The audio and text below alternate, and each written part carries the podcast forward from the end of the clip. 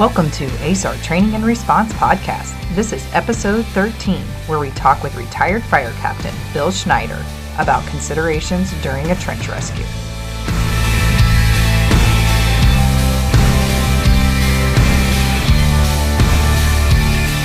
Welcome back, everybody, to the ASAR Training and Response Podcast.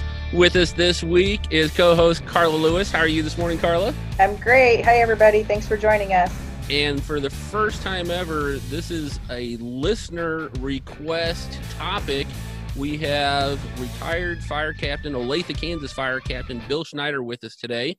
Good morning, sir. Good morning. Thanks for having me. And we asked Bill to come uh, onto the podcast because we had a listener contact us and say, listen, we really want to know more about compromised ground and trench rescues.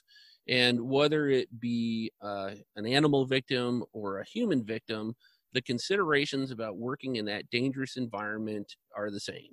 And now our, our extraction techniques may be just a little bit different, but before we even go into those situations, we need to have some basic knowledge to keep us all safe. And Bill has, he's going to give us his background, but is a trench expert and uh, has spent a lot of time working with different issues of getting dogs out of areas, um, working with animals in compromised ground like mud. Um, so, Bill, if you can, introduce yourself, give our listeners a little background, and then we can jump into this. Sure. Uh, I retired last year after uh, 32 years on the Olathe Fire Department, and I actually did five years in California. So, you know, 37 odd years uh, involved with the fire service uh, had a, a, a, grandfather and an uncle in the fire service, so I kind of followed their footsteps. And um, about the 1990 range, got really interested in rescue as a focus. Um, I've always been a, a, rope tying guy, knot tying guy with my Boy Scout upbringing. So, uh, 1995, got involved with the uh, University of Kansas, gave a train the trainer on uh, Rescue Systems One and then it was rescue systems two, and then it was structural collapse and trench is thrown in there too. So our our little small department that I joined in 1987, Olathe, had two fire stations and three fire trucks. Now we're looking at station 10 and 30 some odd rigs. And the rig that I was on for most of my career was the rescue truck. Uh, which handled all the tech rescue calls in the city, including vehicle extrication, uh, rope rescue, trench, confined space. So um, being involved with it all those years, um, got an opportunity to learn many uh, different uh, types of rescues and then do them and then actually go teach. And so I, I would offer up to anybody that, you know, if, if you can get a good training class and then use it and then go teach somebody else, I would, I would highly recommend that uh, as something you do down the road. So you listed a lot of, of your tech rescue background. Do you have a favorite discipline or, or a, a, favorite specialty? Well, I tell you, uh, I, I truly enjoy rope rescue because it's the one thing I learned that I'm using in all facets of rescue. We use it in confined space. We use it in trench. We use it in water rescue. And um, if you get really good at ropes, it means that you can probably do all the other stuff too. So um, when you look at uh, training in all those different disciplines, rope is the one constant thing that uh, you have to be pretty good about and know uh, know your limitations too. so, Bill, in all your years of uh, being at the fire service, have you have you had experiences with animal issues and rescues, and and also have you seen a change in um, the way the fire service is handling animal calls for for firefighters? The short answer is yes. Uh, to, uh, to go more expand on that, um, we we obviously see animals in distress uh, on the fire side of things, and uh, I was just actually just looking at pictures the other day, Eric, of uh, when you guys got our donated uh, oxygen masks for the animals on our rigs. I think that was a couple years yeah. ago.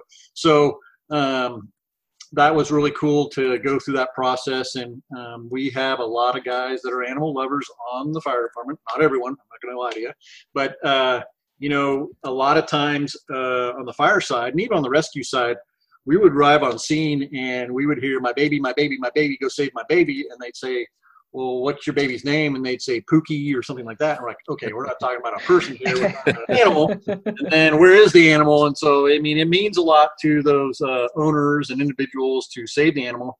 And um, by us doing that, it actually takes them out of the mix so that they don't become a victim. So, um, you know, we try to preach, you know, get your people out. We'll, we'll get the animals as, as fast as we can to them, but as we can get out of them get them out as fast as we can. But um, at the same time, um, you know, every situation is different. We, you know, we don't walk into work every day and say, "Hey, I think I'm going to go run a trench call or I'm going to go run a fire call." So, being um, involved with uh, the command and the size up and all that really can uh, determine a, a good rescue effort uh, to those. So, the type of calls that uh, I've experienced are, um, you know, animals in mud, uh, ice, and then um, we actually had a really um, involved one where uh, a couple was walking down the street and their dog ran out into the woods or the grass area.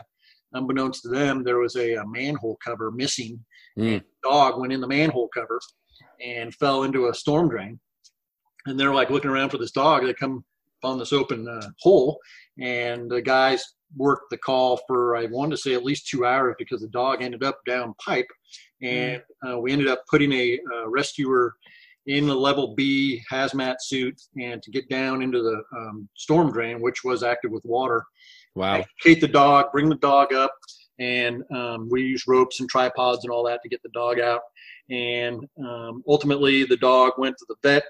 Uh, the the couple came back about a month or so later with a big old bunch of barbecue for us dog. And uh, they ended up spending $10000 to save that dog because that was their baby. So um, that's pretty crazy because that was out of pocket. There's no insurance for something like that. So um, that was a good call a good call that we uh, made a save on. Yeah no that sounds amazing well, for we're going to jump into the trench aspects here, and, and I'm going to give a little preface here for our listeners. You know, the things that we talk about today um, are coming from an expert that has personal experience of this. Please don't take this podcast as, hey, I heard Bill talk about this. I can go do it now. That's not our goal today. Our goal today is to give you hazard awareness, to kind of give you considerations that you need to think about in these rescues um, as you look at these situations. But the ultimate uh, end result is you either go take your trench rescue certifications and get certified in it or you identify the teams in your area that are certified in trench rescue that you would be supporting if there is an event. So I know that's common sense for most of our listeners, but we're going to throw it out there just in case we get somebody super excited about this topic and just want to go try things at home. Don't try this at home unless you're certified, folks. So, Bill, uh, start us off. Where do we start when we're looking at a trench uh, scenario? Yeah, so um, there's a bunch of uh, things I want to uh, cover here, and I'm not going to go in any certain order other than uh, technically the uh, definition of a trench is something that is deeper than it is wider. And typically, um, that is typically deeper than four feet, um, is kind of the, the rule of thumb. And we all know that there's plenty of projects around any town that uh, they're digging into the ground. And so um, these don't happen often, but they do happen very fast. Uh, gravity still works uh, around dirt as it does above land. And um, a lot of times we see these at construction sites where um, the contractor uh, is is on is getting paid to do a job and you know time is money and they got to get in and get out and they won't shore up the sides of the trench and so they'll have a collapse. And unfortunately sometimes there are people in those trenches where we see these trenches fail. And um, you know for us as rescuers we um, obviously get a 911 call saying hey there's somebody in a hole or somebody if we if we hear that it's a trench then it activates a whole different system than somebody falling into a hole. Um, so that's one piece of verbiage i like to pass on that if you're involved in a call like this or you come upon a call like this please say that it is a trench and not a hole because it it activates a whole nother set of um, responders capable of handling the trench That's great. I would have never considered that because so often we have uh, situations where horses may be in a crevice or maybe in a ditch, um, and it, it, may not actually meet the definition of trench.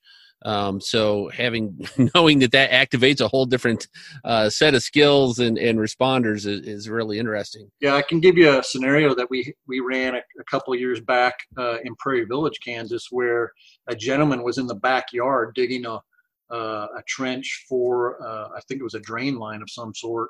He's by himself. He's digging down. He's digging down with a with a machine, and then he got down out of the machine, got in the hole because he thought he saw something at the bottom of the trench and it sloughed in and came on him.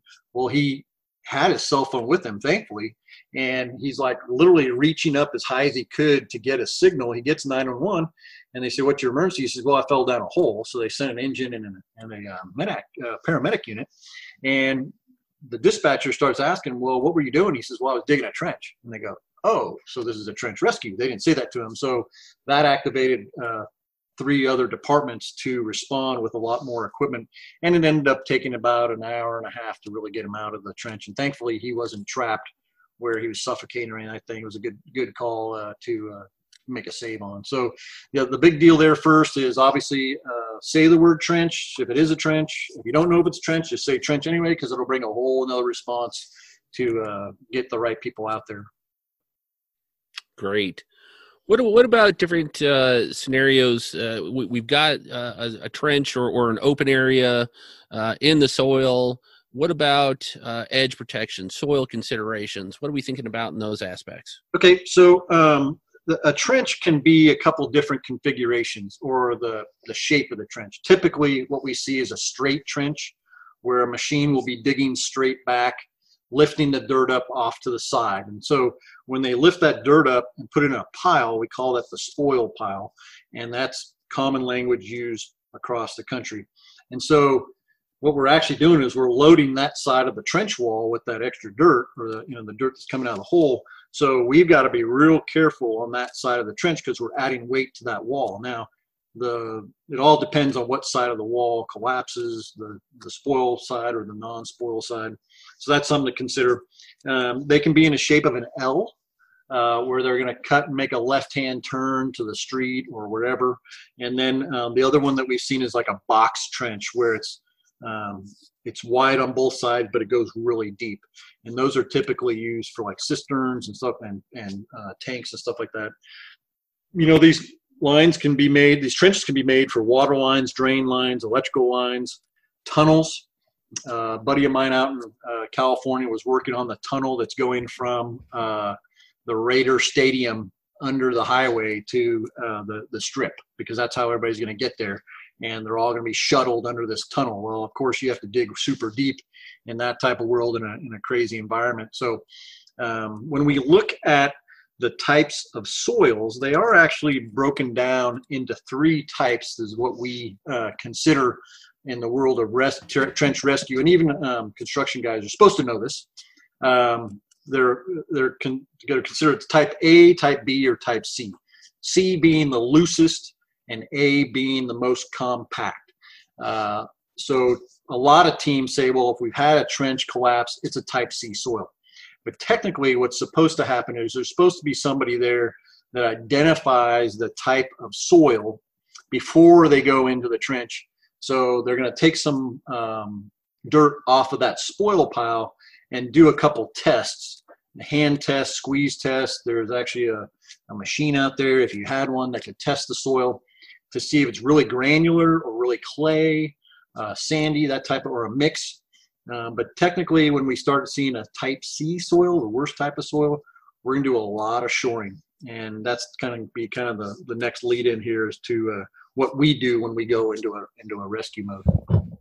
Yeah, and you know when we when we talk about soil, I, and I don't see well, I do see this every year uh, with either small animal, but here lately I've been seeing it with large animal issues.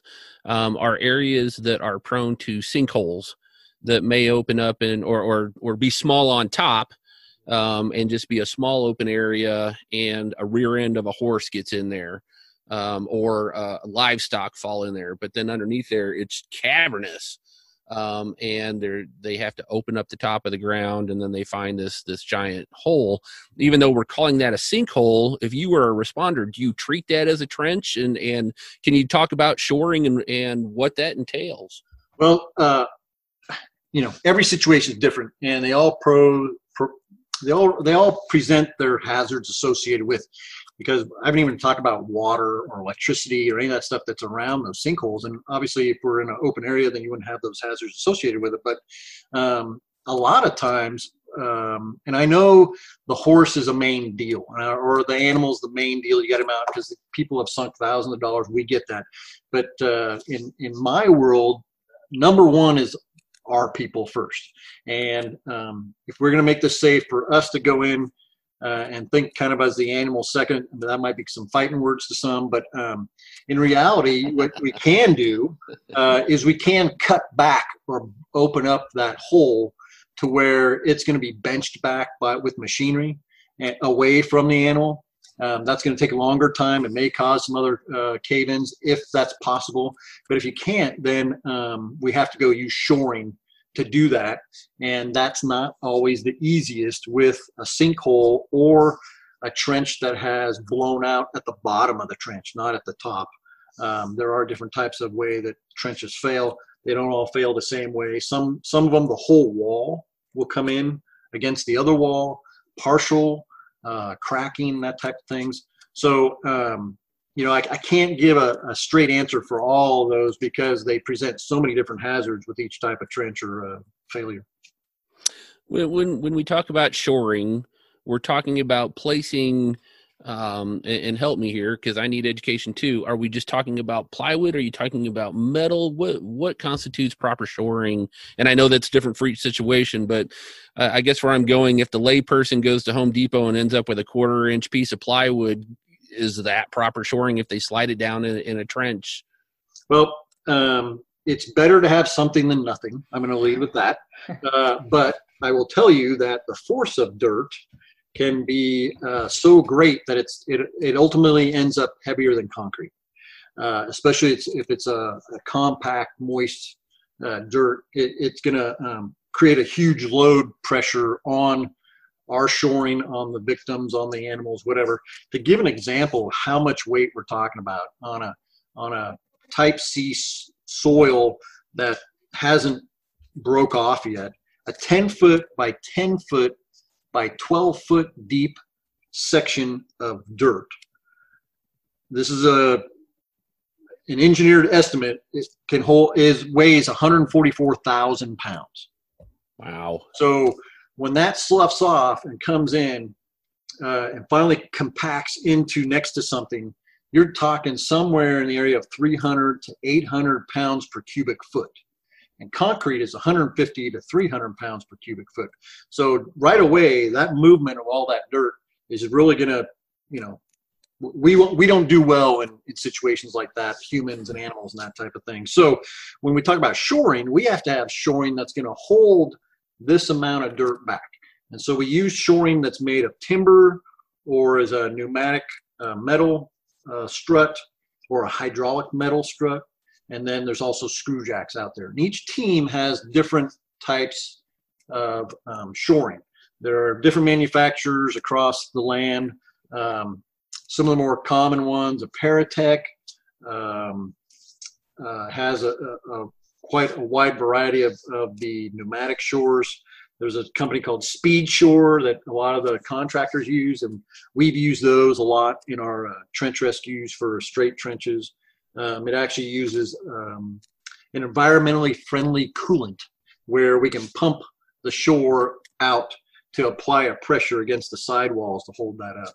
And then mm-hmm. based upon that type C soil, there is what's called uh, tabulated data that tells us how many shores to put in place, how far apart vertically and how far apart horizontally, if that makes sense. So we don't want to put we don't want to put too many, and we don't want to put too little because of that type of uh, potential collapse that can happen. But once we really get all the shores set and done, then we can start looking at doing the rescue or putting somebody in the hole.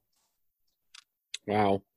Yeah, I had no idea that the dirt would weigh more than concrete and and you know we've we've heard the stories and you know i haven't my experiences uh, actually came when i was an animal control officer many years ago uh, and i didn't know what i didn't know and i had a, a great dane down a well. Um, i've had uh, dogs in in holes and we've had horses in in you know deep creeks uh, that were fairly narrow that that um, you know it was wet rainy muddy and you know we we didn't have full slough offs of the side.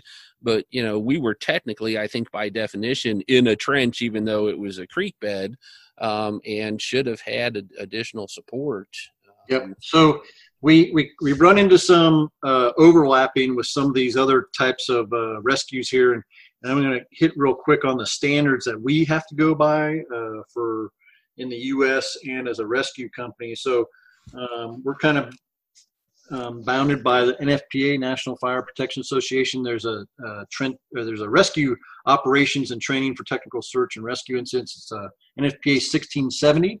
If uh, you guys ever want to get online and Google search some of that, uh, but that covers water, rope, trench, confined space, building collapse. All those are covered as to what we should be training on and prepared to respond to as a rescuer. And so with trench rescue, we get a little overlap with confined space because confined space is something that you know you're not supposed to be in all the time. It's limited access, uh, limited egress.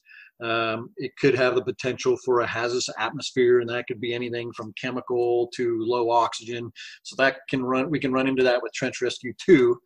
And then obviously we can use rope rescue involved with both of those scenarios. So um, a lot of times what we will do first when we arrive on a trench, obviously, is conduct uh, a size up, and we will typically the ends of the trench. If we're talking about a straight tent, straight trench, the ends of the trench are going to probably be the safest areas versus the sidewalls.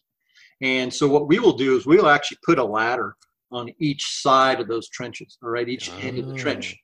So that if the person or animal or somebody is in there and they can self extricate themselves, like they, you know, throw them a shovel or we do a quick pull on the animal, then there's a way for that person or animal to get out. Mm-hmm. Obviously, with the animal, you're going to have to have a, a, a slope, a higher slope or something for the animal to try to get out.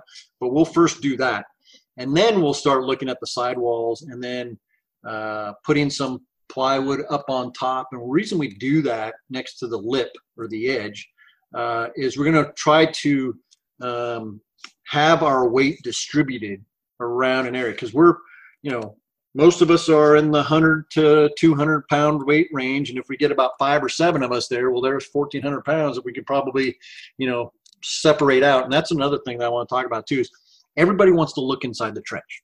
Okay, everybody wants to come up, right? a lot of times we get a lot of bystanders and others, police officers, you know, paramedics, all that stuff, that want to come up and see the trench. Okay, great. Take a look, get back. Because you're adding weight to a place that's already collapsed or potentially can collapse. And the other thing we look for a lot on these trenches are the cracking.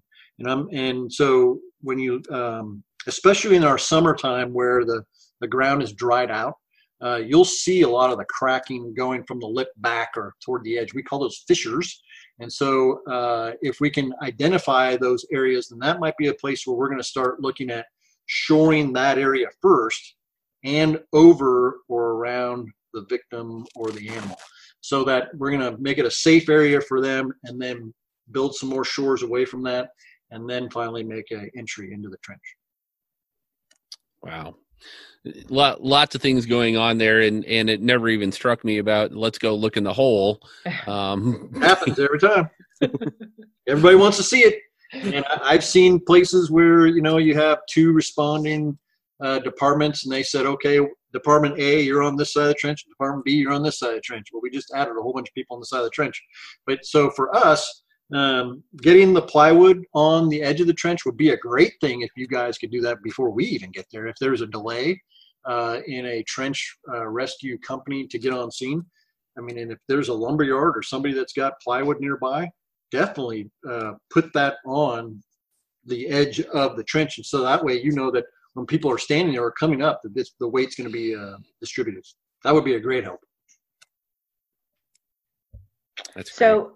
so bill as i'm listening to this you know thoughts are kind of going through my head about you know our teams and you know sometimes they work with fire departments sometimes they're they're teams that are just animal people who have gone through some training what kind of advice would you maybe give to um, to maybe both of those agencies on how they can work together on a situation like this? Maybe where we do have a, a horse in a trench and you know they might be the animal expert but you know i'm just sitting here thinking wow you really really need to wait for the fire department to get there to to help with the safety aspect of this because they have that knowledge. Um, and maybe the fire department doesn't exactly have the you know the animal knowledge how can those um, agencies work together to to complete a rescue safely? Well i guarantee you that every department that's responding has an ultimate goal of a good outcome. Nobody wants to obviously show up and have something go wrong. So uh, right off the bat if we can get people to um, come together before a scenario and do some training before a scenario and have a maybe a tabletop and or a scenario down the road, I think that would pay off tenfold down the road. Because I mean, we we our team here, um, which is in Johnson County, just south of Kansas City, um, we could potentially respond out of town, out of county, out of state. We do um, coordinate some of our responses with the Missouri side.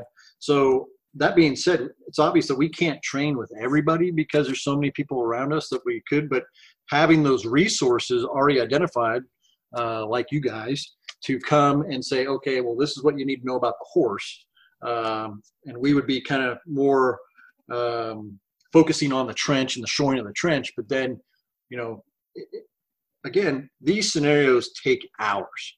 Uh, and it's probably going to be at least an hour to hour and a half to do a good shoring job before anybody's going to enter a trench. And um, right off the bat, I mean, a lot of times we make the call that this is going to be a recovery. It's obvious that the trench wall has come all the way down and covered up the victim or the animal, or whatever, and it's just not safe for us to go in a rescue mode. Um, but ultimately, what we do, if it's a um, or when it is a uh, you know a victim, is we will short up as fast as we can, get down there, try to dig out or take a pulse or whatever to verify that it's a rescue or a recovery. And so when it is identified as a recovery, then we kind of slow things down because we don't want to get anybody hurt and it doesn't we don't have to go fast. Uh, you know the scenario's kind of gone a different direction. We may bring in heavy equipment and i really didn't talk about heavy equipment but we may bring in heavy equipment to to cut back the trench and they call that benching. So if you uh, you think that like a, a high school gym has benches they will cut back the dirt to look like a bench, if that makes sense, on the sidewalls. So it takes a little time to cut that dirt back, and then we can walk down to where that victim's at and start digging. Um, I just want to say real quick is if there is machinery involved, um, we part of our training is shutting down that machinery and just leaving it there because the vibration of the machinery could cause another trench collapse. And mm-hmm. so we really look at our response with vehicles how close can we put vehicles so that we're not causing a vibration to cause another collapse. Um, part of the part of the training that we do is working with our uh, street departments and getting a vacuum truck to come in and um, literally suck up the dirt as fast as we can and, and get that out of there. Because the faster we huh. get out of there, the faster we can get into the victim and do that. Now, I've never done that where there's an animal involved, but I guarantee you with a vac truck that's running real loud, it probably would scare the animal a little bit more. And so it may cause the animal to move or whatever. So we may not do that until we have access to the animal where you guys can come in and maybe give some meds to the animal to calm it down or whatever, make it a little bit more uh, feasible to get that animal out. Yeah, you know, you said a couple great items there that that have triggered some thoughts. The the benching technique and and digging uh, off to the side. You know, we've seen that successfully done with horses that they can actually walk them out instead of trying to do uh-huh. a lift. Um, but one question I had, and I'm going to say this wrong, so forgive my ignorance. The the when a victim is compressed for so long, and then you relieve that compression on them, and their blood uh, or, or, their their uh, heart rate drops, their blood pressure drops. What's that called? Uh, compression Compre- syndrome. compression syndrome. Yeah. So um, we yeah. we ulti- so okay. The scenario there typically is uh, you have dirt collapsed around the victim from the chest down. It, it typically when it's chest up, it doesn't end real well. It could happen. It could happen. well, I got to be serious with it. I mean, it, Right. it- there are people that they put their hands above their heads and they create a void. And Ah, we may only see their fingers. We dig down and they break their hands open, and yeah, they're alive. But as soon as we remove all this dirt, the compression syndrome kicks in and their blood pressure drops, and they, you know, it's a traumatic deal. So um, a big thing for us is getting the medics in the hole, getting the the meds on board that they need to uh, be ready for that, and that our rescuers need to kind of kick it into overdrive to get this person rapidly out of that hole because obviously he can't be treated in the hole. He needs to be seen, seen at a trauma center. So the same could be considered for animals. Obviously, we are they are air breathers and they have blood and all that stuff too. So they probably would be able to hold up a little better to some of these um, forces. But it all depends on how deep the trench is and how much dirt has been um, forced on the body.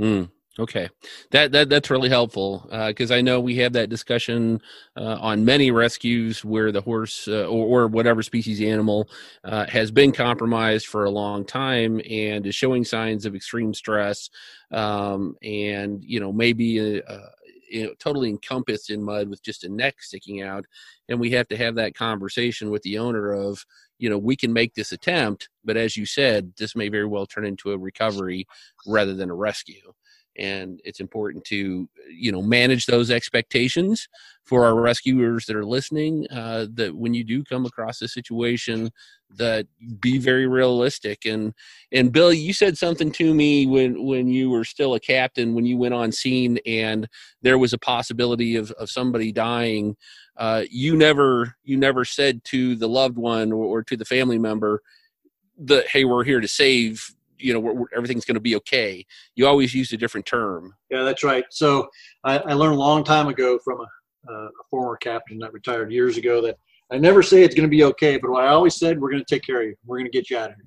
And that, that calmed their mind, that, you know, put them at a little ease that we're there to do that. But, you know, there's so much stuff that can happen um, under the skin or, you know, what we can't see.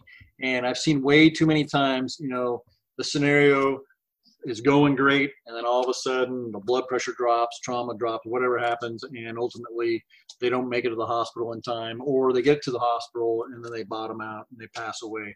So uh, that's just been my own little thing that i never said it's going to be okay. I just say, hey we're here. We're going to get take care of you. We're going to get you out of here as fast as you can.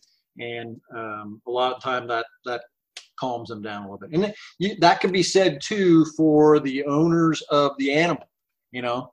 Right. Not saying it's okay because we're here. Well, that doesn't mean that the animal can't pass away, but you know, say, hey, we're here. We're getting the trained people to get this out. And we're going to take care of you. And we're going to be here with you the whole way.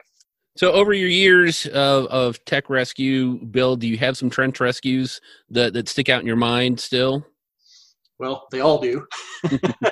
uh, there's been a lot of different types of trench rescues that I ran. Obviously, um, I think uh, if I counted it up right, I ran 10 of them in the 32 years that I was involved. Um, some with my department, some with other departments. Uh, I was teaching a class in St. Louis where uh, we literally finished the day of class work and all the alarms went off. Like there was a tornado response, and all the guys were like, "What's going on?" And it ended up being a trench call in a town 20 miles away. And and the gentleman was in a L trench.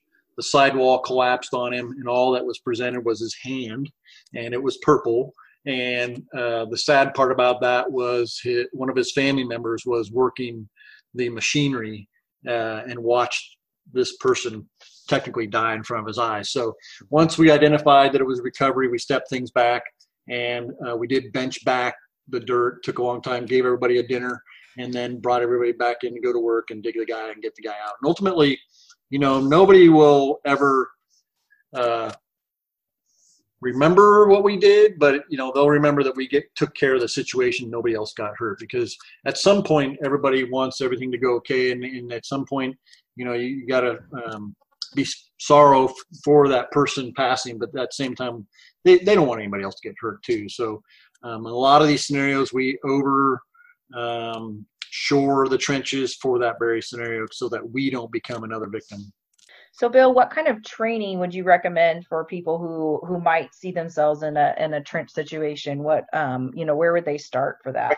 So, a great uh, another to reiterate, another great reference is that NFPA 1670 uh, operations manual, and it breaks all the um, types of rescues into awareness, operation, and technician.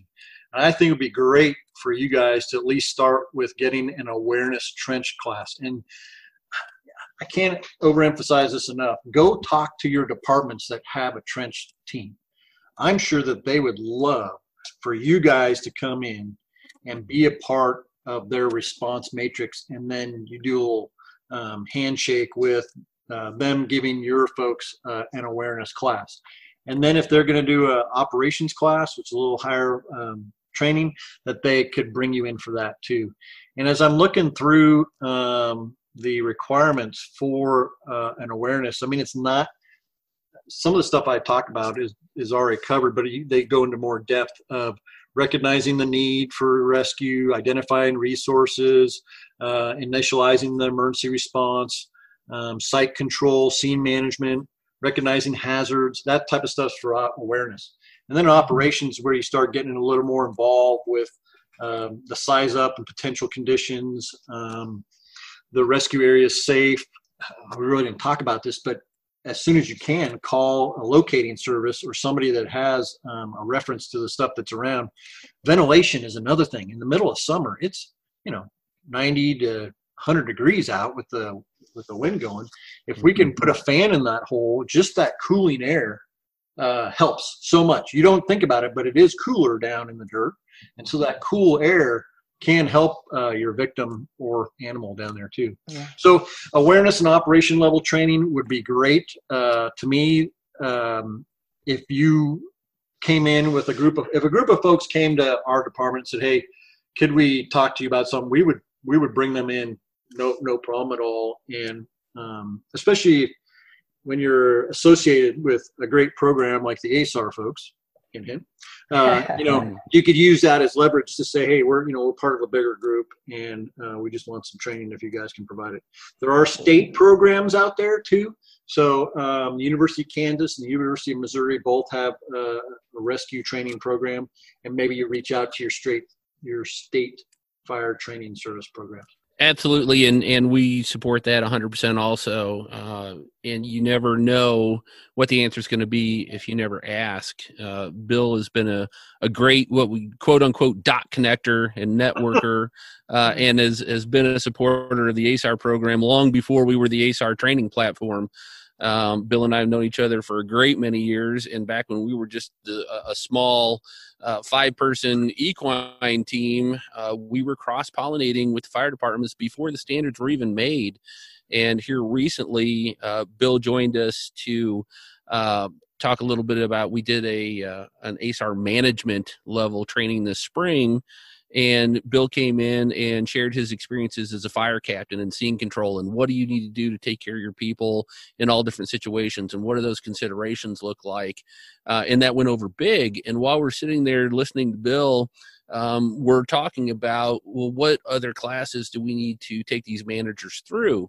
And it was it was everything from you need an intro to break and breach to to inter, introduction to recognizing hazardous collapse structures um, and it was giving you know opening doors of duh we've been in the field doing this for 20 years and why have we never introduced this to the asar teams um, because keeping your teams out of trouble is the number one priority in, in keeping them safe. And so uh, Bill was able to network us with the uh, Kansas State Fire Service, uh, Fire Marshal's Office, and, and Training Center and we've been working with them. They just got a new confined space uh, truck in uh, for training, but uh, I went and met with them and spent about an hour and a half with them introducing the programs, talking about the new FEMA standards, and and that we're trying to continue to build on those for next level training.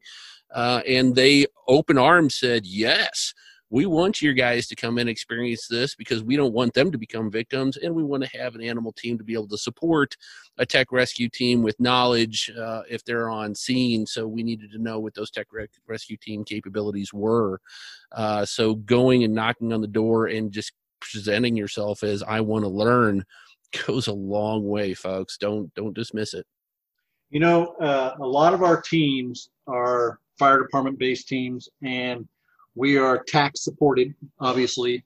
And we learned a long time ago that uh, if if you choose not to uh, help an animal in distress, that potentially right after that you'll have a human in distress. And so um, we take those opportunities to say, hey, we understand that you're paying for us to be there with the big fire trucks going lights and sirens, you know, flying fast down the road to take care of humans. But in reality, when we get a when we get an animal rescue call, we're not doing the lights and siren thing, but we're there to help because potentially, and I would say, you know, probably a good chance is that if we don't come, who's going to do it? And if that person gets out there, um, ice rescue is a huge one for us in the Midwest here, where we don't have a constant uh, thickness of ice like they do further up north. That on any given day, there's a stuck animal on the ice. Well, all it takes is one kid to walk out there, and now we got a, a viable victim in there. Where if they would have just called us on the front end and we'd take care of it, then we wouldn't have somebody else. I mean, last year I think Olathe saved a deer off mm-hmm. of the ice for that very reason, and people were kind of um, getting on about why we would save a deer. It's like, okay, well, all it takes is one person to walk on a path and say, "Hey, let me help you," and then he's in the water. So um, I would have that mindset too of you know if you can uh, again address your local fire or whoever's doing your rescue company stuff uh, on the front end and have those conversations, then it's not a bigger deal when the incident actually happens and you take care of it and a good outcome. That's great. Now, Bill, you've been a, in before you retired. You were working on a project, um, and then now that you're retired, you've been a great spokesperson for it. But can you tell us a little bit about the program where you're uh, looking at firefighter gear and cancer prevention, and and tell us uh, our listeners a little bit about what's going on with that? Okay, so um, about a year and a half ago, uh, I've been reading about obviously we're seeing higher rates of cancer in firefighters.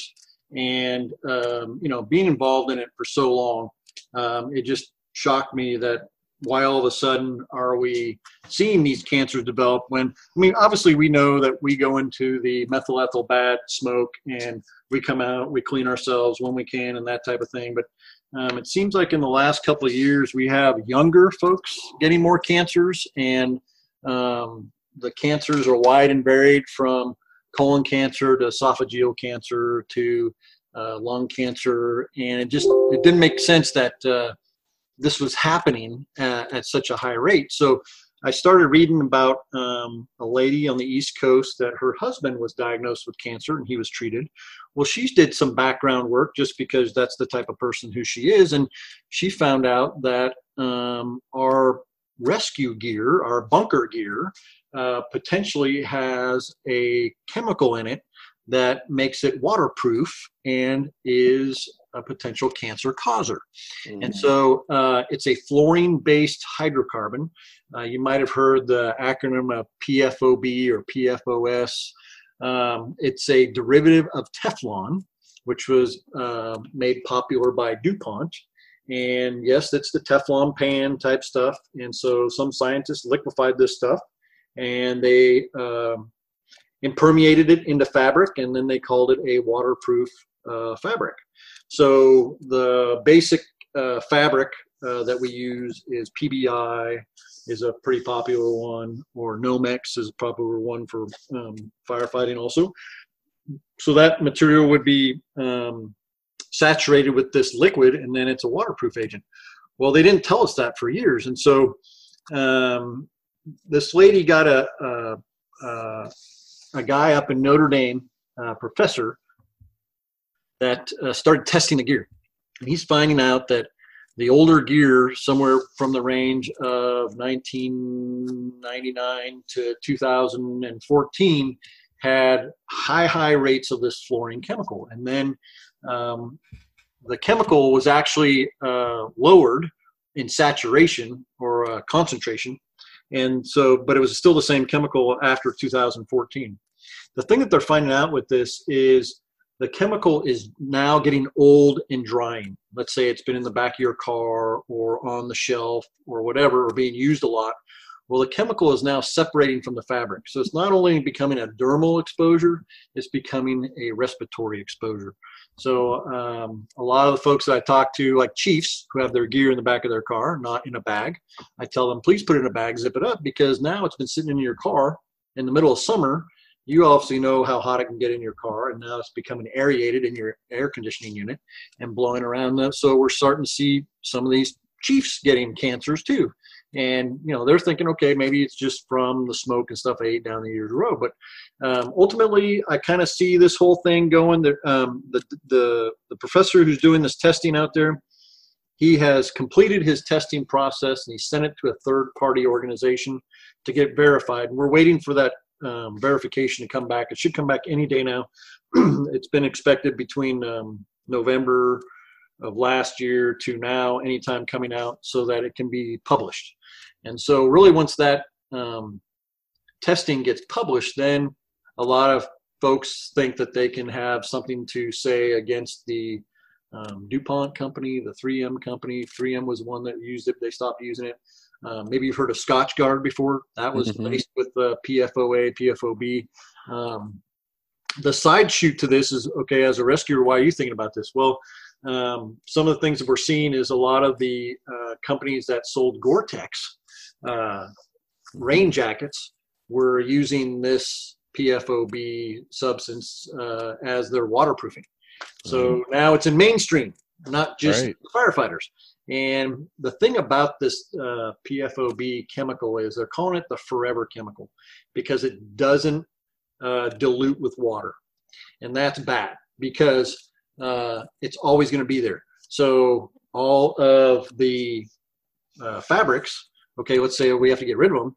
Well, you take them into the dump and then they go into the ground and all that stuff leaches down into the water, the, the table, water table, and now it's getting into our drinking water. Mm. So uh, one of the other uses for this uh, PFOB was our AFFF or our foam that we use for fighting gas fires. And uh, we know that over the years, thousands of fire departments across the world have been training with this foam. Well, you spray the foam, you put out the fire, and where does the foam go? Straight into the storm drain. Where does that go? Straight into the water table. So, just recently, every military base has had a water test done of their water table, and they're finding out that uh, a lot of them, I mean, a lot of them have high, high rates of this PFOB and PFOA. So the, the offshoot to this whole thing is huge. Um, personally, I'm going to get my gear tested. Hopefully, once the um, um, the, the um, review comes out, and we'll do a real big push uh, on the media side of this thing, so that we can get the word out that you know, hey, you guys are still wearing this stuff, and this is a global thing. This isn't just happening here in Kansas City. I want to let people know that this is a bigger deal. So, I mean, it's bigger than you and me put together. That's all I'm going to say. And unfortunately, um, this has to come this way where there's really nobody really fighting for the cleanest uh, water or cleanest gear or whatever out there. And it'll be interesting to see how it plays out. Wow that is scary uh, on a great many levels. Is there a, a, website or a place people can go to learn more about it, or do they just um, need to Google it? Well, so currently, the lady that I've been working with, her name is Diane Cotter. She has a Facebook page, and um, it the the the label of it is your uh, turnout gear and PFOA. Um, your turnout gear and PFOA. If you um, do a search for that, and look at a lot of the posted articles. Um, she has direct links to the professor at Notre Dame. She has links to a lot of um, a lot of countries are way more ahead than we are with dealing with this. Australia is a big one, and a lot of European uh, countries are way ahead of trying to outlaw or limit the PFOA exposure that we're seeing.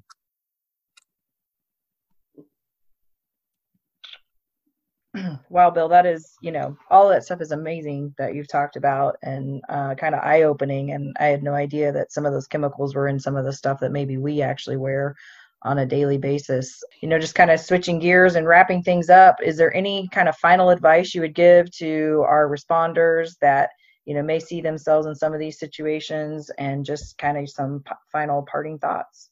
Yep, sure. Um, uh, again, thanks for having me on. I really, truly appreciate it. Uh, it's a great opportunity.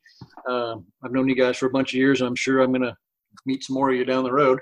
Um, you know, again, these things, these scenarios happen fast, and you, you know, you get, the old adage is expect it when you least expect it because uh, it's going to happen at oh dark 30, and it's going to be raining or it's going to be the hottest day of the year.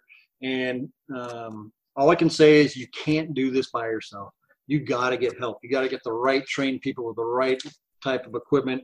And um, I know sometimes that can lead to other issues, but the ultimate scenario is to get that person or animal out of the hole with the right play with the right tools and equipment and um, and making a good save. So again uh, if you haven't reached out to your local uh, rescue company please do.